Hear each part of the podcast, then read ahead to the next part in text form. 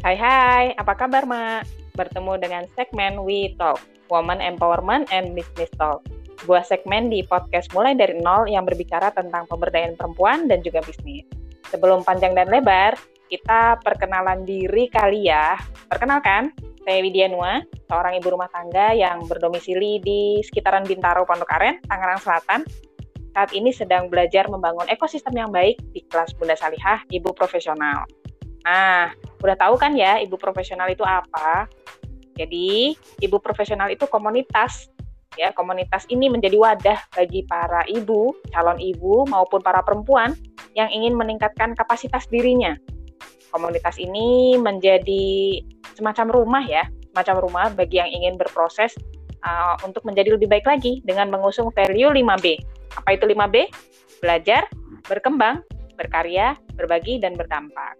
Oke, pada kesempatan kali ini, Widya nggak sendiri nih, Mak.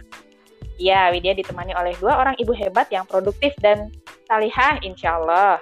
Tanpa panjang cerita, langsung aja kali ya, Widya panggilkan tamu-tamu spesial hari ini. Ada Mak Arista dan Mak Deska. Halo, halo, Mak Arista dan Mak Deska. Apa kabar? Halo, Assalamualaikum. Waalaikumsalam warahmatullah. Mak Marista, apa kabar Marista? Alhamdulillah sehat, sehat, Mak.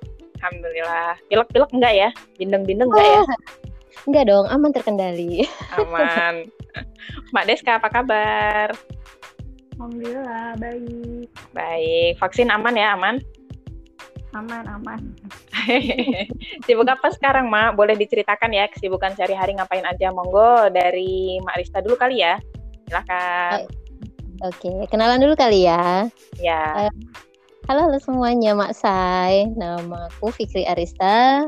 Biasa dipanggil Arista. Ceritanya sekelas nih sekarang di uh, kelas Bunda Salihah Institut Ibu Profesional ya sama Mak Deska, sama Mak Wit. Jadi uh, kita di sini ceritanya sama-sama nih bikin mulai membangun uh, mulai dari nol ini. Saya sendiri asalnya dari Yogyakarta. Saya ibu dari dua orang putri yang udah gede-gede ya, udah lumayan ABG, umur 15 dan 11 tahun. udah remaji-remaji ya? Iya nih, udah mulai tantangannya lebih naik kelas. Ya, betul. Iya, terus hari-harinya sibuk di apa namanya membangun bisnis keluarga ya, Idera Desain yang bergerak di bidang jasa desain dan uh, merchandising. Hmm. Ma Deska? Uh, Oke, okay. Nama aku Maria Desawati, biasa dipanggil Desa. Uh, saat ini perannya fullnya sih sebenarnya ibu rumah tangga, cuman ada usaha kecil-kecilan yang lagi dirintis. Hmm, ya punya anak dua, uh, putra dan putri, usianya 10, uh, 10 tahun dan 8 tahun. Sehari-hari sih ya menjalankan usaha aja sama ya dampingin anak-anak belajar setiap hari sih. Iya, gitu. tugas emak-emak sekarang ya selama pandemi ini jadi bertambah ya. Iya, ya. alhamdulillah juga ada nambah amanah juga nih kebetulan. Cuman ya nggak perlu di ini ya, nggak perlu di post kali ya. Wah, lagi nambah, lagi hamil ceritanya. Wah, kita jadi baru tahu. Amanah, amanah oh, baru. Enggak. Udah kaget aja. Ya, oh, iya. ada, ada project uh, oh, oh, baik. kan rumah gitu lingkungan rumah. Oh, gitu, kirain. Kirain ya kita udah. udah happy gitu kan? Wah, wow, iya. gitu. Udah mau baru kaulah gitu. udah berapa kali nggak jadi, Mak? Gimana tuh ya? Oh. eh, Mami sendiri belum tahu ini kita balikan ya. Apa Anaknya nih? berapa? Anaknya. Oh iya, hari ini ada sampai hari ini sih masih dua iya masih dua cukup dua atau pengennya nambah sebenarnya oh, pengennya nambah tapi iya, kayaknya yeah, sama kakanda yeah. belum di ACC nih gitu ada hmm. 8 tahun sama lima tahun Oh iya iya, iya. putra dan putri masih kecil-kecil. Lagi seru-serunya tuh, lagi seru-serunya. Iya, betul, betul. Oke, tadi kita udah ngobrolin kesibukan sebagai seorang ibu gitu ya, juga mulai nih nyerempet ke peran-peran sehari-hari gitu ya. Kita mulai masuk ke topik hari ini ya. Oke deh. Oke. Belakangan ini kan kita akrab banget nih dengan istilah woman empowerment. Sebenarnya menurut teman-teman apa sih woman empowerment itu? Silahkan Mbak Deska duluan. kalau buat aku kan semacam aksi pemberdayaan perempuan ya uh, bisa orang juga banyak ada yang bilang untuk apa menyetarakan gender antara laki-laki dan perempuan ada yang bilang kayak gitu cuman kalau buat aku uh, buat aku pemberdayaan perempuan itu penting karena uh, bisa bermanfaat dan berguna untuk orang lain karena aku percaya bahwa perempuan yang punya kemampuan atau terdidik pasti akan menghasilkan generasi selanjutnya yang terdidik juga. Hmm. Seperti uh, ada hadis yang mengatakan bahwa ibu adalah madrasah pertama buat anak-anaknya. Jadi jangan apa ya kabar kecil hati. Uh, sekolah tinggi tinggi tapi jadi ibu rumah tangga juga gitu kan. Nah lo. Itu tuh yang lagi lagi rame juga nih. Sering sering terdengar mampir iya. Iya lagi rame banget itu kayak gitu. Uh, sementara kalau orang berpikir dari sudut pandang yang berbeda uh, kita berpikir oh iya sekolah tinggi tapi bisa diturunin ke anak gitu kan. Bisa diturunin bisa diturunin juga berbagi manfaat ilmu yang kita dapat ke lingkungan sekitar kayak gitu. Terus yeah. kenapa juga penting kalau buat aku pribadi perempuan yang bisa berdaya uh, jadi nggak tergantung sama suami ya. Karena kita nggak pernah tahu uh, kondisi dan situasi kita seperti apa. Uh, entah amit-amit bilang bayi ya. Entah suami yang ditinggal duluan kah atau tiba-tiba harus berpisah jadi single parent gitu kan tidaknya udah ada uh, apa ya ancang-ancang nggak akan kebingungan lagi untuk uh, dalam apa ya dalam bidang finansialnya gitu. Hmm, betul kalau betul sepakat. Gitu. Sepakat uh, intinya sih lebih ke peran perempuan ya supaya dia lebih berdaya gitu ya lebih punya uh, punya self worth gitu ya kepercayaan diri. Oke okay, lanjut ke Ma Krista. Oke. Okay. Eh, sebenarnya sih uh, kurang lebih sama ya. Jadi kalau aku sendiri sih berpikir kalau pemberdayaan perempuan itu simpelnya adalah ya perempuan itu tetap bisa bebas untuk berkarya gitu loh. Jadi tetap tahu dia itu siapa, jati dirinya dia itu bagaimana. Uh, tapi tetap ya bat, pada batas koridor-koridor tertentu gitu loh. Tetap bertanggung jawab, tidak meninggalkan kewajiban utamanya dia sebagai seorang perempuan, sebagai seorang istri, ataupun sebagai seorang ibu gitu. Jadi kan kadang kita nih sekarang ini kan banyak ya yang ketika sudah menjadi seorang istri, menjadi seorang ibu, terus seakan-akan perempuan itu kayak hilang jati diri gitu loh. Ya kan? Hmm, kayak misalnya betul betul banget. Udah menikah nih tiba-tiba misalnya saya dipanggil bukan lagi nama saya tapi jadi ibu A gitu kan eh, iya, namanya iya, betul. kadang tuh jadi menghilangkan identitas kita. Kenapa kita dinilai hanya sekedar sebagai istrinya si A uh, ibunya si B gitu kan? Kenapa nama kita sendiri jadi hilang? Seakan-akan kita nggak bangga lagi nih dengan jati diri kita sendiri. Nah itu yang uh, menurut saya tuh perlu di ini ya maksudnya uh, apa namanya jangan sampai kehilangan itu gitu. Walaupun kita seorang istri walaupun kita seorang ibu kita ini tetap diri kita gitu loh tetap bebas bisa berkarya bisa berbuat sesuatu bisa tetap jadi diri sendiri gitu tetap bisa apa berbuat banyak tidak kehilangan apa namanya ibarat kata jadi terbatas gitu kan. Ada betul, batasan betul. tapi menjadikan diri itu uh, kayak di penjara gitu loh. Hmm. sepakat sepakat. Yang pasti orang lain Ya betul. Iya, betul. Tadi betul. tadi ada disinggung nih tentang bebas berkarya gitu ya karena kita uh, tahu jati diri seorang perempuan gitu ya, seorang ibu gitu ya. Berkali-kali saya dengar Pak Dodi sama Bu Septi gitu ya dalam dalam obrolan dapur ibu. itu hits banget tuh setiap Rabu dan Kamis eh Rabu Rabu Kamis dan Sabtu ya. Di channel sebelah ya. iya benar, ada di channel sebelah. Nah, intinya sih uh, Pak Dodi dan Bu Septi itu berkali-kali menyampaikan bahwa jati diri seorang itu melekat loh pada dirinya gitu. Bukan pada anaknya bukan pada suaminya gitu kan. Jadi bukan iya. bukan pada apa yang dia punya gitu kan. Tapi pada jati diri dia sendiri itu sebagai seorang Widya misalnya sebagai seorang Makrista misalnya gitu kan. Bukan pada yang lainnya gitu. Nah terus memang uh, ada batasan tapi tidak terbatas. Nah tadi nih sejak Maret nih 2019 kan kita sama-sama tahu ya bahwa nggak cuma rakyat Indonesia gitu, tapi seluruh penduduk di bumi ini diminta untuk secara sadar melakukan semua aktivitasnya di rumah gitu ya bahkan sampai muncul hashtagnya tuh di rumah aja hashtag di rumah aja Iya. Pandemi Heboh ini ya. dianggap ya benar-benar itu sampai sampai boom banget ya waktu awal-awal gitu. Nah, pandemi ini tuh dianggap sebagai sebuah keterbatasan tanda kutip yang membatasi ruang gerak kita.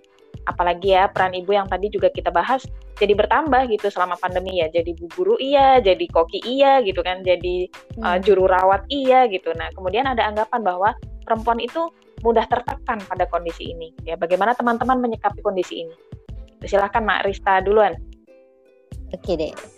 Kalau saya pribadi sih ya sebetulnya saya ini malah sudah memutuskan untuk menjadi seorang bisa dibilang work at home mom gitu ya sejak tahun 2010 ya. Jadi ketika anak kedua saya lahir 2010 eh, saya memutuskan saat itu meninggalkan dunia kantoran terlepas dari keadaan ya karena memang waktu itu anak saya lahir prematur.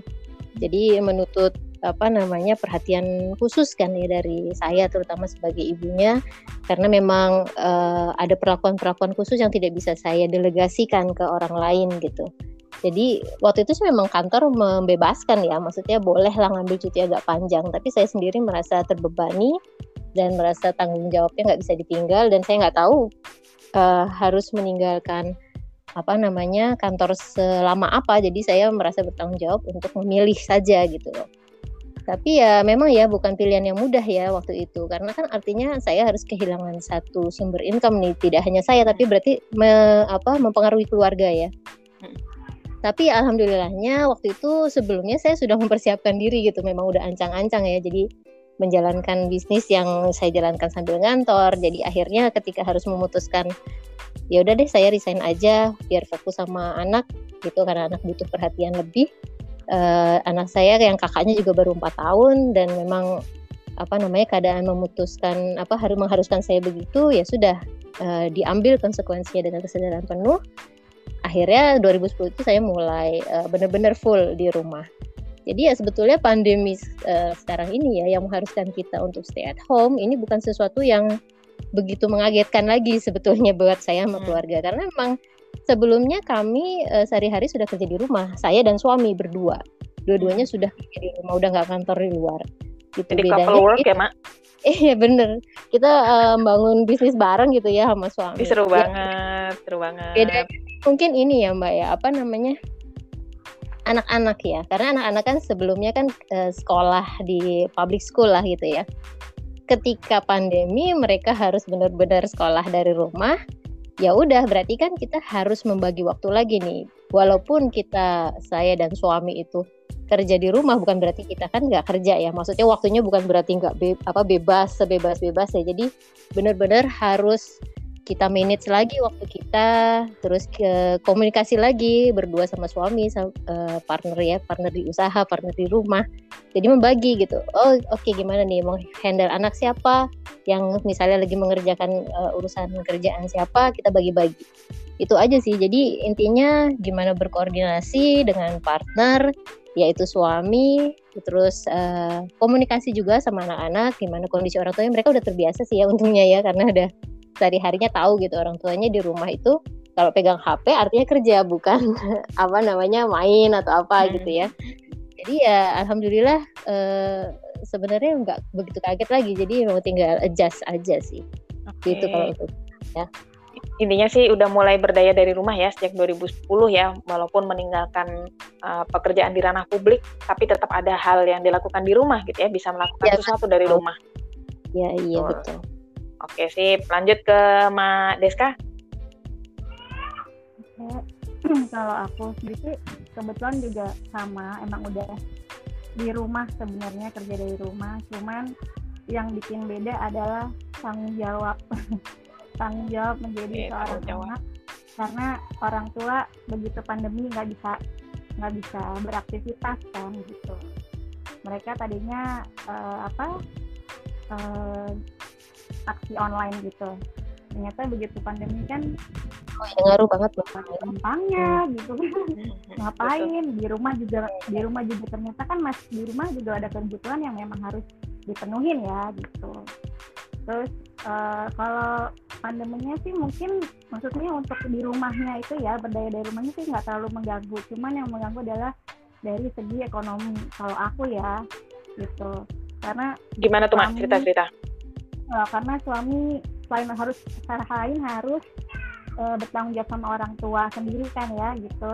Walaupun orang tua tidak minta tapi aku tuh berpikir orang lain aja gue bantu masa orang tua nggak sih? Gitu gitu kan. Punya project yang ngebantu orang keliling rumah misalnya yang minimal yang terdekat. Tapi orang tua masa nggak dilihat kan kayak gitu. Beban sebenarnya bebannya di situ terus udah gitu suami uh, dari kantor dipotong gajinya 50% tambah lagi ya kan uh, beban gitu. Terus uh, jadwal kerja yang harusnya setiap hari bisa kerja sekarang harus bisa seminggu cuma dua kali kerjanya kayak gitu. Itu kan mempengaruhi keadaan di rumah juga gitu. Kondisinya baru pindah uh, domisili juga anak-anak harus cari sekolah dan segala macam. Jadi kalau pandemi sendiri buat aku uh, lebih ke situ sih. Banyak lebih banyak tanggung jawab oh, dari segi ekonomi uh, uh, mm-hmm. banyak dari situ. Udah gitu kan karena baru pindah domisili otomatis usaha ngerintis dari nol. Orang belum ada yang tahu. Terus mesti lihat dulu marketnya di sini masuk nggak ya dengan yang sebelumnya udah dijalanin hmm. kayak gitu sementara lingkungan sini semua rata-rata nih setiap gang itu semua punya usaha hmm. jadi nggak mungkin marketnya di rumah gitu kan otomatis cari market di luar entah dari teman-teman kuliah entah dari teman-teman sekolah kayak gitu gitu tetap silaturahmi kan alhamdulillah tetap terjaga gitu jadi yang benar-benar apa ya yang berasanya tuh di situ aja sih kalau aku pribadi. Di perekonomian karena harus perekonomian keluarga ya cukup terganggu ya. Nah, karena harus harus lain berpikir ke orang tua aku juga punya apa ya proyek yang emang udah biasa berjalan. Jadi istilahnya gini orang udah biasa dikasih terus tiba-tiba kita nggak datang ngasih pasti kan ngarep-ngarep ya gitu loh. Hmm. jadi di situ akhirnya ya udah deh yuk kita kolab aja kerjasama sama siapa siapa yang penting proyek ini bisa jalan gitu. Jadi semua tetap bisa tercover walaupun mungkin tidak frekuensinya tidak sesering dari sebelumnya. Itu sih kalau aku. Intinya meskipun di rumah tapi tetap bisa melakukan sesuatu ya keluar ya. Ya. Betul betul. Luar biasa sih luar biasa. hmm. aku penasaran loh kalau mbak Wis gimana tuh? Ngaruh nggak yeah, penasaran. Pandemi hmm. nggak ngaruh banget sih karena uh, memang sebenarnya kita kayak dilahirkan prematur gitu ya kalau tadi Mbak Rista bilang kita jadi prematur gitu yang tadinya saya memang merencanakan anak-anak itu pengen sekolah ya homeschooling gitu tadinya pengen hmm. kita mulai saya sama Kakanda tuh mulai ngobrol nih nanti kita pengen anak-anak itu sekolah dari rumah dan seterusnya terus nanti kita bekerja dari rumah dan seterusnya gitu ya ada tuh mimpi-mimpi itu tapi kayak sama Allah tuh kayak dipercepat gitu loh. Nah, sering kejadian tuh kayak gitu tuh. Iya benar. Suka dibilang hati-hati sama doa tuh gitu tuh. Kadang-kadang iya benar. Kan tuh belum ngucap aja sama Allah udah dikabulin gitu loh. Hati-hati. Benar benar benar. ketika tapi tapi ketika dikabulkan dipercepat sama Allah tuh kayak kita harus ngapain ya gagap gitu di awal-awal saya kaget, kaget, merasakan ya. ya betul karena yang anak-anak tadinya setiap hari ke sekolah gitu kan udah mulai ketemu ritmenya gitu kan. Terus ini uh, harus nemenin mereka sekolah gitu kan. Belum lagi kita berkomunitas ya kebetulan Widya juga pegang amanah di komunitas gitu kan. Terus ya nggak hanya satu komunitas di beberapa komunitas gitu kan. Itu cukup mengganggu sih yang tadinya bisa dikerjakan ketika anak-anak sekolah. Akhirnya perlu uh, mengatur prioritas lagi gitu. Terus perlu melakukan sesuatu hal yang baru sih gitu. Karena intinya meskipun dari rumah tuh sebenarnya tetap aja gitu pekerjaannya tuh nggak berkurang tapi bertambah gitu ya tetap bisa berdaya meskipun uh, apa namanya perempuan itu yang tadinya terbatas. Terbatas karena harus di rumah aja nggak nggak lagi nggak ada batasnya ya? lagi gitu. Enggak ya kegiatannya ya bukannya berkurang ya. Iya benar benar. Jadi Ma ini. Luar biasa sih. Uh, benar-benar kita harus belajar lagi belajar lagi lebih banyak lagi lebih semangat lagi dalam ini gimana ya nanti kalau misalnya uh, kebetulan kebetulan suami memang nggak nggak ada potongan gaji kayak mbak De, kayak mak Deska tadi ya. Cuman memang hmm. kita juga uh, apa namanya merasakan bahwa kebutuhan kita jadi bertambah ya. Berasa nggak sih hmm. kita tuh harus beli masker beli vitamin A B C D E F G dan seterusnya itu pengeluaran bertambah gitu ya. Intinya gitu nah kita kayak kan karena suami WFH eh betul gitu sih. Anak -anak jadi di rumah juga jajannya jadi nambah loh. Ah betul. Intinya sih intinya sih sama sebenarnya kondisinya. Iya. cuman ya cuman beda situasi di rumah masing-masing aja. Yes, yes, betul banget. Jadi kadang-kadang yang bikin stres ini ya karena kerjaan itu ibarat kata kayak numpuk di satu tempat jadi kalau dulu kan mungkin kalau anak-anak sekolah atau mungkin suami ke kantor itu bisa kayak me time gitu ya di rumah yes, sendiri betul banget kita bisa nyelesain semua kerjaan gitu ya. gitu apalagi mungkin mungkin ya kalau dari partner kita tuh nggak ada apa ya kayak ngebantuin kayak atau gimana mungkin tambah berat lagi kali ya mak ya Betul, betul. Sih, betul. Jadi hmm, lanjut ya. Ini di saya pernah baca sebuah artikel gitu di mana pada tahun 2018 itu sebelum pandemi berarti. Nah, Menteri Keuangan kita Ibu Sri Mulyani itu dalam pertemuan tahunan IMF International Monetary Fund dan World Bank di Nusa Dua Bali menjelaskan bahwa sebenarnya perempuan itu punya peran yang besar dalam mendorong pertumbuhan ekonomi sebuah negara. Nah, saya saya eh, tertarik gitu ya, pengen tahu nih mendorong pertumbuhan ekonomi versi teman-teman ini gimana sih caranya? Coba silakan Mak. Siapa duluan nih Mak Rista dulu deh. Aku dulu lagi nih Tadi udah Mak Oke. Deska soalnya. Kalau aku sih simpelnya ya eh, mulai dari diri sendiri sih memang. Karena kalau kita berpikirnya langsung secara besar gitu ya, secara skala negara atau bangsa, kayaknya kok kayak berat banget gitu ya. Betul. Gimana caranya kok kita bisa mengubah Makanya dia tadi negara? tanya versi teman-teman nih, gimana Iya, versi kalau teman-teman? kita mau dorong pertumbuhan ekonomi, kayaknya kok kayak nggak nyampe gitu. Kayak ngerasa kita Hmm. ini siapa emangnya gitu kan. Tapi Hmm. jangan lupa loh sebenarnya kalau kita ini tuh bagian bagian terkecil dari yang membentuk sebuah negara ya nggak sih? Betul. Kita kan individu nih, individu kita berkumpul jadi sebuah keluarga. Keluarga ngumpul lagi ada RT, ngumpul lagi jadi RW, jadi dusun, kelurahan, kecamatan, naik lagi kota madya, sampai seterusnya provinsi jadi negara. Jadi ya kalau kita ngubah diri kita sebagai seorang individu, secara nggak langsung tentu aja kita pasti ada dampak dong ya. Walaupun itu sekecil apa pun nih. Misalnya kita punya problem nih, terus kita menyelesaikan problem kita itu, entah itu, itu di ekonomi ya misalnya ya. Terus eh, problem ekonomi kita ter, eh, teratasi kalau kita sudah mengatasi itu. Berarti kan sedikit banyak dari yang satu itu, dari peran kita sebagai individu itu. Kalau individu-individu lainnya juga melakukan perubahan-perubahan terhadap dirinya yang positif seperti itu, coba udah dibayangin. Pasti itu kan kalau berkumpul, bergerak bersama dalam jumlah yang banyak kan jadi masif ya. Betul. Pasti dong. Dan enggak cepat jadi lebih mudah lebih ringan ya gitu. Jadi kalau menurut saya sih ya udah fokus aja untuk menyelesaikan problem kita.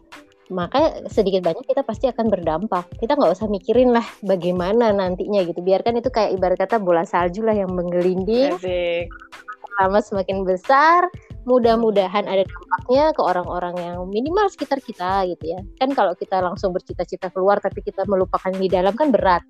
Lebih Yes. baik kita fokus dulu ke diri kita, keluarga kita, baru habis itu pelan-pelan ke lingkungan sekitar dan seterusnya seterusnya gitu. Oke. Nikmatin jadi kita-. Betul, menikmati prosesnya sambil pelan-pelan ya melakukan perubahan positif dari diri kita dan mudah-mudahan bisa berdampak ya, Mak ya.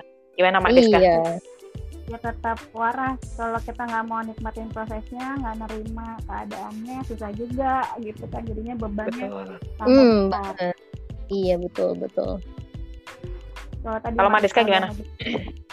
Aku setuju sih mulai dari diri sendiri. Cuman terkadang orang selalu mikir gini apa ya yang harus dilakuin gitu. Nah, tuh Ini gimana nggak tuh? Apa? Ini nggak bisa apa-apa. Banyak kan ibu-ibu yang berpikir kayak gitu ya. Nah ini sih aku bercerita berdasarkan pengalamanku sendiri ya. Kalau buat memang namanya menjalankan bisnis butuh modal gitu. Tapi modal yang utama itu adalah niat sebenarnya. Kalau buat aku, kita nggak punya ilmu tapi kalau kita mau belajar, kita ketemu komunitas yang pas, ketemu mitra yang mau ngebimbing dengan benar, jalannya benar, halal dan berkah, insya Allah bisa gitu kan. Kalau aku dulu eh, awal-awal itu ngejalaninnya kebetulan ada produk teman aku sendiri yang aku jual, jadi aku udah tahu siapa yang ngejual, produknya apa, kualitasnya kayak gimana, Berawal keras ya Mak ya. Iya, kebetulan dulu pernah satu satu apa ya satu pohon waktu MLM ya zaman zaman jahiliyah dulu lah itu Mhm. Satu komunitas lah gitu ya. ya satu komunitas kemudian aku hijrah duluan baru nggak lama dia hijrah dia mulai dari nol benar-benar dia nggak punya basic apa-apa. Dia, sama dong nih sama saya ya. Mulai dari ya benar mulai dari nol benar Iya mulai dari nol banget dia nggak punya basic apa apa cuma dia suka ngejahit tapi dia nggak bisa ngejahit gitu kan. Hmm. dia pun segala macam. Jadi aku tahu banget prosesnya dia untuk uh, bisa punya perusahaan seperti itu gitu. Jadi akan aku udah tahu prosesnya udah tahu sistemnya yang dia ajak pun halal dia pun mengajarkan tidak hanya berjualan tapi uh, berjualan tetap bisa berdakwah. Kayak gitu mulai dari postingan-postingannya segala macam. Akhirnya aku gabung aja di mitranya dia. Ikut sama-sama uh, ngebangun brandnya dia gitu. Nawarin ke teman-teman segala macam gitu. Yeah. gitu sih itu kan nama model ya reseller. Tapi yang perlu yang perlu diingat adalah sebelum kita memilih uh, dia kita mau bekerja dengan siapa jangan lupa lihat dulu sistemnya seperti apa. Karena ada yang ada yang namanya reseller tapi secara fikih muamalah itu tidak halal. Ada. Banyak harus pilih-pilih pokoknya ya Maya harus hati-hati. banget. Terus juga produknya apa yang mau kita jual kita harus tahu. Kira-kira prospeknya kalau kita jualan ini menjanjikan nggak ya? Bisa nggak ya? Gitu jangan cuman kita ngebuang-buang kota ikut-ikutan tren hmm, buang-buang kota ternyata ya udah cuma posting-posting aja nggak ada yang terjual gitu kan. Okay. itu sih kalau dari pengalaman aku ya. Sip, jadi berarti bisa dibilang usaha mulai dari nol tuh bisa banget sebenarnya. Yang penting ada niat. bisa banget. Bisa banget. Iya. Berarti modal utamanya tadi selain niat gitu ya kita juga mesti benar-benar meneliti ya meneliti emang meneliti sih apa dong bahasanya? mencari tahu, Ci. Iya, mencari tahu. Ya, intinya sih kita mesti sadar dulu ya, sadar diri bahwa hmm. sebenarnya kita tuh punya peran menjadi seorang ibu, sebagai seorang perempuan gitu ya dan kita menerima kondisi itu gitu ya. Kemudian kita bisa nih melakukan uh, membangun ya, membangun pertumbuhan ekonomi tapi dari diri kita dulu nih. Gitu. Sebenarnya hmm, bisa ya. Betul. Jadi, mm -mm. nah apakah menurut mak-mak semua nih apakah ada kaitannya woman empowerment dengan alasan khusus kita dalam membangun proyek mulai dari nol? Boleh nih cerita. Siapa duluan? Mak Deska dulu deh. Kalau aku ya, hubungannya ada banget sih. Cuman kan uh, dari tadi mulai dari nol gitu. Eh, iya benar. Banyak nih, banyak disebut soalnya mulai dari nol, mulai dari nol gitu kan.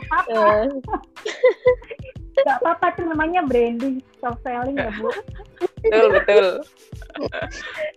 Nggak apa-apa kalau aku mah mikirnya ya ada banget gitu. Cuman kan uh, untuk nyampe ke sana kita butuh proses gitu kan. Seperti yang Marisa bilang semua dari kita dulu. Kayak gini kita sharing-sharing dari kita dulu ya kan. Nanti betul betul. uh, baru kita cari-cari berkolaborasi dengan siapa untuk bisa menjalankan proyek ini sesuai dengan keinginan kita sesuai dengan harapan kita bisa bermanfaat buat orang lain orang lain bisa menduplikasinya nanti. Jadinya terus terus berharap sih apa yang kita lakukan di sini ya walaupun baru awal nantinya ke depannya akan terus tetap ada ya mulai dari nol berharap supaya uh, kebermanfaatannya bisa terus bertambah bukan hanya di kita nanti mungkin di uh, apa penerima manfaat yang lain juga bisa nerusin apa yang udah kita lakuin gitu. Hmm. Amin amin. Berarti mudah-mudahan ini bisa panjang ya, panjang terus berkelanjutan gitu ya, kebermanfaatannya juga bisa bisa lebih dirasakan sama teman-teman di sekitar kita. Gimana Marista? Iya, betul. Iya, sama sih. Kalau aku pribadi itu sebenarnya ya berawal dari pengalaman pribadi ya pastinya ya. Kalau bilang uh, mulai dari nol tuh dari dulu awal saya mulai usaha itu juga benar-benar dari nol, dari nggak tahu sama sekali bisnis itu tuh kayak gimana. Terus kecemplung ke komunitas bisnis yang akhirnya jadi melek gitu. Oh bisnis itu seperti ini. Nah, kemudian ada apa tertular gitu ya dalam tanda kutip jiwa wirausaha gitu. Jadi pengen punya usaha sendiri nih kayaknya kok asik banget gitu ya. Terus uh, dari nggak ngerti apa-apa, kemudian belajar dari teman-teman lain yang sudah lebih berpengalaman. Uh, kemudian saya hijrah dari Jakarta waktu itu terus ke Jogja. Di Jogja harus mulai lagi semuanya dari nol. Uh, apa usaha lama ditinggalin gitu ya itu ngalamin banget semua yang namanya mulai dari nol gitu termasuk uh, usaha yang sekarang dijalanin ini yang bergerak di bidang jasa desain dan merchandising ini juga kita mulai benar-benar dari nol dari yang saya nggak kenal uh, apa sih desain itu tuh sebenarnya kayak gimana gitu dari benar-benar nggak bisa ngedesain sampai terus belajar belajar ngedesain terus ketemu juga ngejar ilmu ya bisa dibilang gitu ngejar ilmu hmm. sampai akhirnya bisa uh, tahu oh caranya bikin begini seperti ini jadi memang semua itu ada prosesnya dan saya itu banyak melihat di lingkungan terdekat di lingkungan teman-teman sendiri uh, banyak yang mengalami sebenarnya permasalahan-permasalahan yang sama gitu ya. Ada yang bermasalah dari sisi ekonomi ada yang punya uh, skill tapi bingung memanfaatkannya. Bagaimana? Akhirnya dari concern saya terhadap kondisi ini yang kok kayaknya asik ya kalau kita bikin suatu gerakan lah ya bisa dibilang yang mendorong gitu loh, mendorong kepercayaan diri orang-orang yang seperti kita, ibu rumah tangga, perempuan, uh, pada umumnya gitu ya, yang masih bingung, pengen berbuat sesuatu, tapi ngerasa nggak bisa, merasa nggak tahu.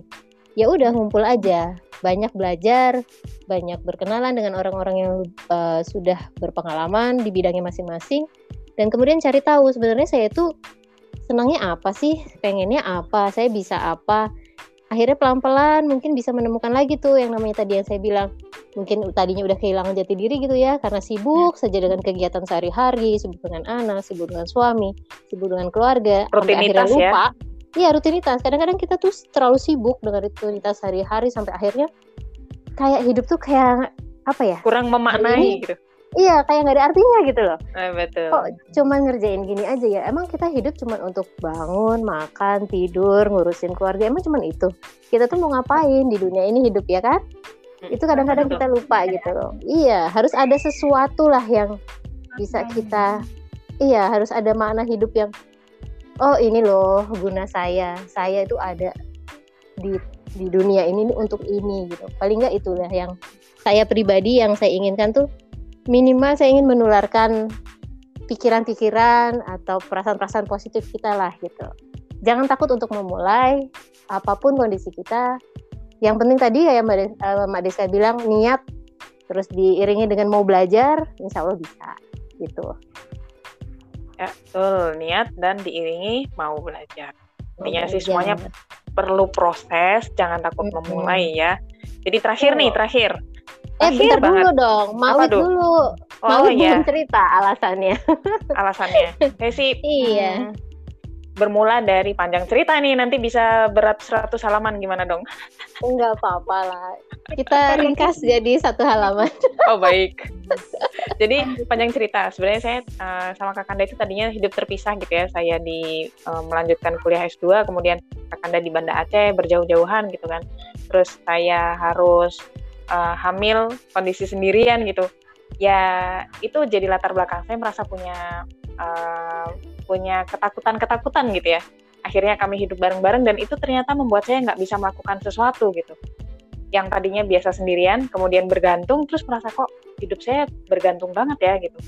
Sampai saya tuh ketika memasak sebuah menu saja itu belum perlu waktu berjam-jam. Satu menu bayangin kalau misalnya sekedar ya. saking bingungnya bisa bisa bisa nih setengah jam tuh mantengin kulkas dibuka nih mau masak apa gitu tadinya bermula dari situ kemudian saya pikir oh, udahlah mulai aja masak aja gitu dan ternyata uh, ketika harus membawakan karena jarak rumah kami dari rumah ke kantor kakanda itu tiap hari kakanda harus menempuh jarak satu jam sampai satu setengah jam untuk perjalanan satu kali berangkat tok jadi hmm.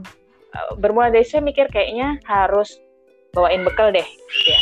Nah ketika Widya bawain bekal dan mulai posting ternyata mulai rame. Gitu. Udah mulai banyak yang merasa oh ternyata ini bisa ya.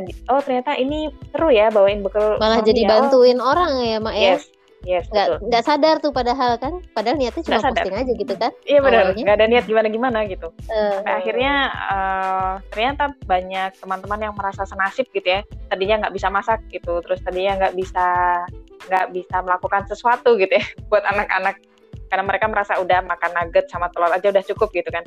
Ternyata hmm. bisa loh gitu dari lihat postingan Widya tuh oh mbak pengen belajar dong akhirnya Widya membagikan ilmunya dari situ sih nah ini yang akhirnya Hmm. Widya udah mulai aja. Tadinya takut nih mau berbagi berbagi apa orang Widya juga nggak punya ilmu gitu kan Hmm. berdasarkan pengalaman aja. Padahal gitu. ngerasa Ternyata- diri sendiri juga tadinya masak susah gitu ya. Masa Betul. ngajarin orang gitu kan? Nah. Pasti mikirnya gitu kan awalnya. betul betul banget. Ternyata ternyata banyak yang merasa Iya. terbantu gitu ya dengan itu gitu. Alhamdulillah sih. Jadi hmm, ini yang akhirnya jadi kalau dibilang eh, ladang pahala iya gitu ya. Dibilang ladang finansial mudah-mudahan bisa gitu. Jadi ya yang penting mulai aja dulu gitu. Nggak tahu di kemudian hari akan seperti apa gitu kan. Gitu sih. Terakhir ya. Balik terakhir lagi tuh ya Mak ya ke niat Yang ya. mana tuh? Niatnya. Benar. Nah, tadi kan balik Benar. lagi niatnya. Niatnya kan awalnya gimana? Pengen berbagi aja gitu kan. Jadi nggak Nggak. nggak aneh-aneh dulu nggak nggak terlalu jauh lah mikirnya jadi pusing sendiri nanti. Yes, sepakat sepakat. berbagi bukan hanya dari sekedar materi apa pun bisa Betul. kita bagi Betul. Sepakat banget. Apa pun ya bisa dibagi nggak hanya Iya. sekedar materi. Jangan Terakhir ya, nih udah udah terakhir nih, udah panjang nih, Mak. Iya, siap. langsung. Apa nih harapan mak-mak Ah, berdua? ya kalau udah ngomong. Ih, bener banget. eh bertiga Udah. loh. Kalau Oh, iya, harapan bener. bertiga. Iya benar. Oke. bayangin Harapan. orang yang Iya benar. Jadi apa nih harapan mak-mak dengan terbentuknya woman empowerment di sekitar kita? Boleh diceritain. Sekali-kali Dari- dulu. Oke. Kalau saya sih, oke. Iya. dari saya dulu ya. Kalau saya sih sama. Intinya karena saya merasa punya pengalaman buruk, saya menganggap itu menghabiskan waktu berjam-jam hanya untuk di dapur itu pengalaman buruk gitu ya. Dan saya nggak ingin pengalaman ini di- di- dirasakan sama teman-teman di sekitar saya gitu ya. Sehingga saya pengen teman-teman merasakan apa yang dulu, jangan sampai merasakan apa yang dulu saya rasakan gitu. Kalau bisa sih, hmm, apa ya, me- di dapur itu sekedarnya aja lah gitu ya. Karena merasakan makanan enak itu kan paling kalau boleh dibilang hanya 7 cm ya dari lidah sampai ke tenggorokan. Sampai ke tenggorokan ke bawah mah ya udah sama aja gitu hasilnya. Ibarat kata Iya, kayak gitu. Betul. nggak pengen lah teman-teman menghabiskan waktu. Nah intinya kalau bisa pengen membagikan manfaat apa yang yang Widya rasakan ini ke teman-teman sehingga bisa lebih banyak lagi ibu-ibu di sekitar Widya perempuan di sekitar Widya yang uh, menjadi lebih baik gitu nggak nggak menghabiskan waktu berjam-jam di dapur kayak saya sebelumnya gitu intinya sih pengen merasa membuat gitu membuat teman-teman merasa lebih baik lagi dari dapur kalau saya sih gitu itu sih. Keren tuh, keren. lanjut lanjut Dapur tuh penting loh, Mak. Dapur Ya tuh karena penting itu kan? kalau kalau saya sampai bikin bercandaan karena nasi adalah pondasi Itu nggak bercanda tuh, dapat quotes ya. quotes. kalau kalau orang Indonesia gitu kan udah makan roti tetap aja kalau belum nasi belum makan gitu kan Kalau intinya sih belum makan iya bener gitu nah ternyata dari ya dari dapur itu kita bisa meraih keberkahan gitu ya halal haramnya makanan kita yang masuk ke tubuh kita kita dimulai dari situ sebenarnya gitu. Betul, betul, betul banget. lanjut lanjut ke Mak Mbak Deska silakan. deh, Mbak Oh, Deska, dulu yang silakan, Deska. backgroundnya sama nih kan kuliner. oh iya benar benar benar oke ya kalau aku sih ya berharap sih tet- pemberdayaan pemberdayaan tetap terus ada untuk membantu juga bukan hanya di kalangan kita. Mungkin nanti generasi-generasi yang sebelum-sebelum kita juga belum belum ketemu dengan komunitas yang pas. Setidaknya ada jejak ya jejak apa namanya? Jejak Jejak apa? Jejak digital? Yang bisa mereka searching gitu Oh, baik. oke. Bener kan berarti betul betul digital. betul Gitu. ada project mulai dari nol loh bisa mereka bisa cerita-cerita dari situ oh, iya gitu. benar Ya, legacy ya legacy ya mak Iya betul. bermanfaat berbagi keberkahan kan itu sebenarnya yang yang kita harapkan ya hidup Hmm. penuh dengan keberkahan tuh kan rasanya nikmat banget tuh masya allah sesulit apa pun kita kalau kita hidupnya berkah bisa bermanfaat buat orang lain pasti akan jauh lebih nikmat gitu itu aja sih Betul kalau- banget. kalau Marisa Setuju, setuju, setuju.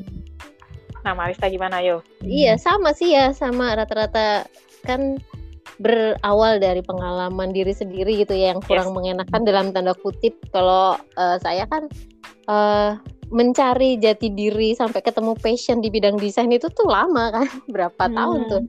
Jadi saya tuh merasa, ih sebenarnya nggak perlu selama ini juga kali gitu kan. mencari bener-bener yang kamu suka, yang kan beda tuh mak uh, antara hobi gitu. Nanti mungkin kita ngomong di segmen berikutnya ya. oh iya betul sampai, betul. Sampai ketemu passion itu tuh beda gitu loh. Dan itu tuh bagi saya tuh butuh waktu yang ah, cukup lama banget gitu. Selain karena ya itu sibuk dengan rutinitas gitu kan, dengan kegiatan-kegiatan lain, akhirnya lupa gitu. Saya tuh sebenarnya tuh gimana sih suka apa? Nah itu tuh jadi kayak nggak inget lagi gitu. Jadi kepingin banget gitu. Uh, kalau bisa menularkan pengetahuan sedikit ini ya yang saya merasa masih sedikit ini pengalaman ini. Mudah-mudahan barangkali di luar sana ada teman-teman lain perempuan-perempuan lain yang merasa sama gitu punya pengalaman kayak saya. Mungkin sampai saat ini belum ketemu gitu. Saya tuh sebenarnya bener banget apa sih? Suka ngapain gitu kan mungkin mudah-mudahan dengan adanya sharing-sharing nanti ini kita ke depan-depannya segmen-segmen berikutnya bisa sedikit memberi ya secercah cahaya lah gitu kayak oh ternyata bisa loh seperti ini gitu. Jadi harapannya tuh kalau perempuan itu udah tahu jati dirinya seperti apa, paling nggak kan dia bisa menghargai ya dirinya sendiri, lebih self appreciate gitu loh. Jadi lebih percaya diri kalau ibu itu perempuan itu lebih percaya diri tentunya balik lagi dong efeknya ke keluarganya kan. Tentunya dia bisa mendidik anak-anaknya nantinya yang belum punya anak atau yang sudah punya anak jadi anak-anak yang juga percaya diri dengan dirinya sendiri tahu dirinya jati dirinya mau ngapain gitu. Jadi nggak meraba-raba lagi nih ibarat kata udah tahu apa e, petanya lah gitu. Oh aku harus begini begini begini. Ya kan? Akhirnya kan ya, betul, betul. nanti dampaknya ke mana-mana tuh ujung-ujungnya bisa ke macam-macam pemberdayaan ekonomi lagi juga bisa gitu. Harapannya isi itu sih. Minimal menularkan semangat uh, dan apa ya kepositifan lah. Mudah-mudahan ini disambut baik ya sama teman-teman lain ya. Mudah-mudahan. Amin amin. Jadi intinya kita mulai uh, apa namanya sesulit Mulai apa pun dari kondisi kita. Ya sesu- sesulit apa pun kondisi kita gitu ya. Selama kita bisa bermanfaat bisa berbagi keberkahan bisa menularkan semangat gitu ya insya Allah itu Betul. akan jadi meninggalkan tadi yang saya sampaikan meninggalkan legacy buat Iya. di kemudian hari. Ya. Iya. amin. Dan jangan pernah merasa diri kita itu kecil. Betul. Maka Penting banget. Ya. Udah dia banget selesai gila. hore terima kasih Madeska dan Marisa atas kehadirannya Aduh, malam hari ini banyak. ya sama-sama sudah jadi tamu spesial di segmen We Talk ya di di segmen ini yang pertama kali gitu. Jadi mudah-mudahan nanti di segmen berikutnya, eh di pertemuan berikutnya, Ada yang lebih seru ya. berikutnya, ada yang lebih seru, ada yang lebih menantang lagi. Jadi mak-mak semuanya bisa me, mak saya, mak saya kita memanggil gitu, memanggil teman-teman pendengar kita dengan mak saya. Nah, mudah-mudahan mak saya nanti semakin kepo nih, wah ini kayaknya seru buat ikutin gitu ya. Jangan sampai ketinggalan episode berikutnya. Terima kasih atas kehadirannya. Terima kasih sudah menyimak keseruan kami hari ini. Assalamualaikum warahmatullahi wabarakatuh. Waalaikumsalam warahmatullahi wabarakatuh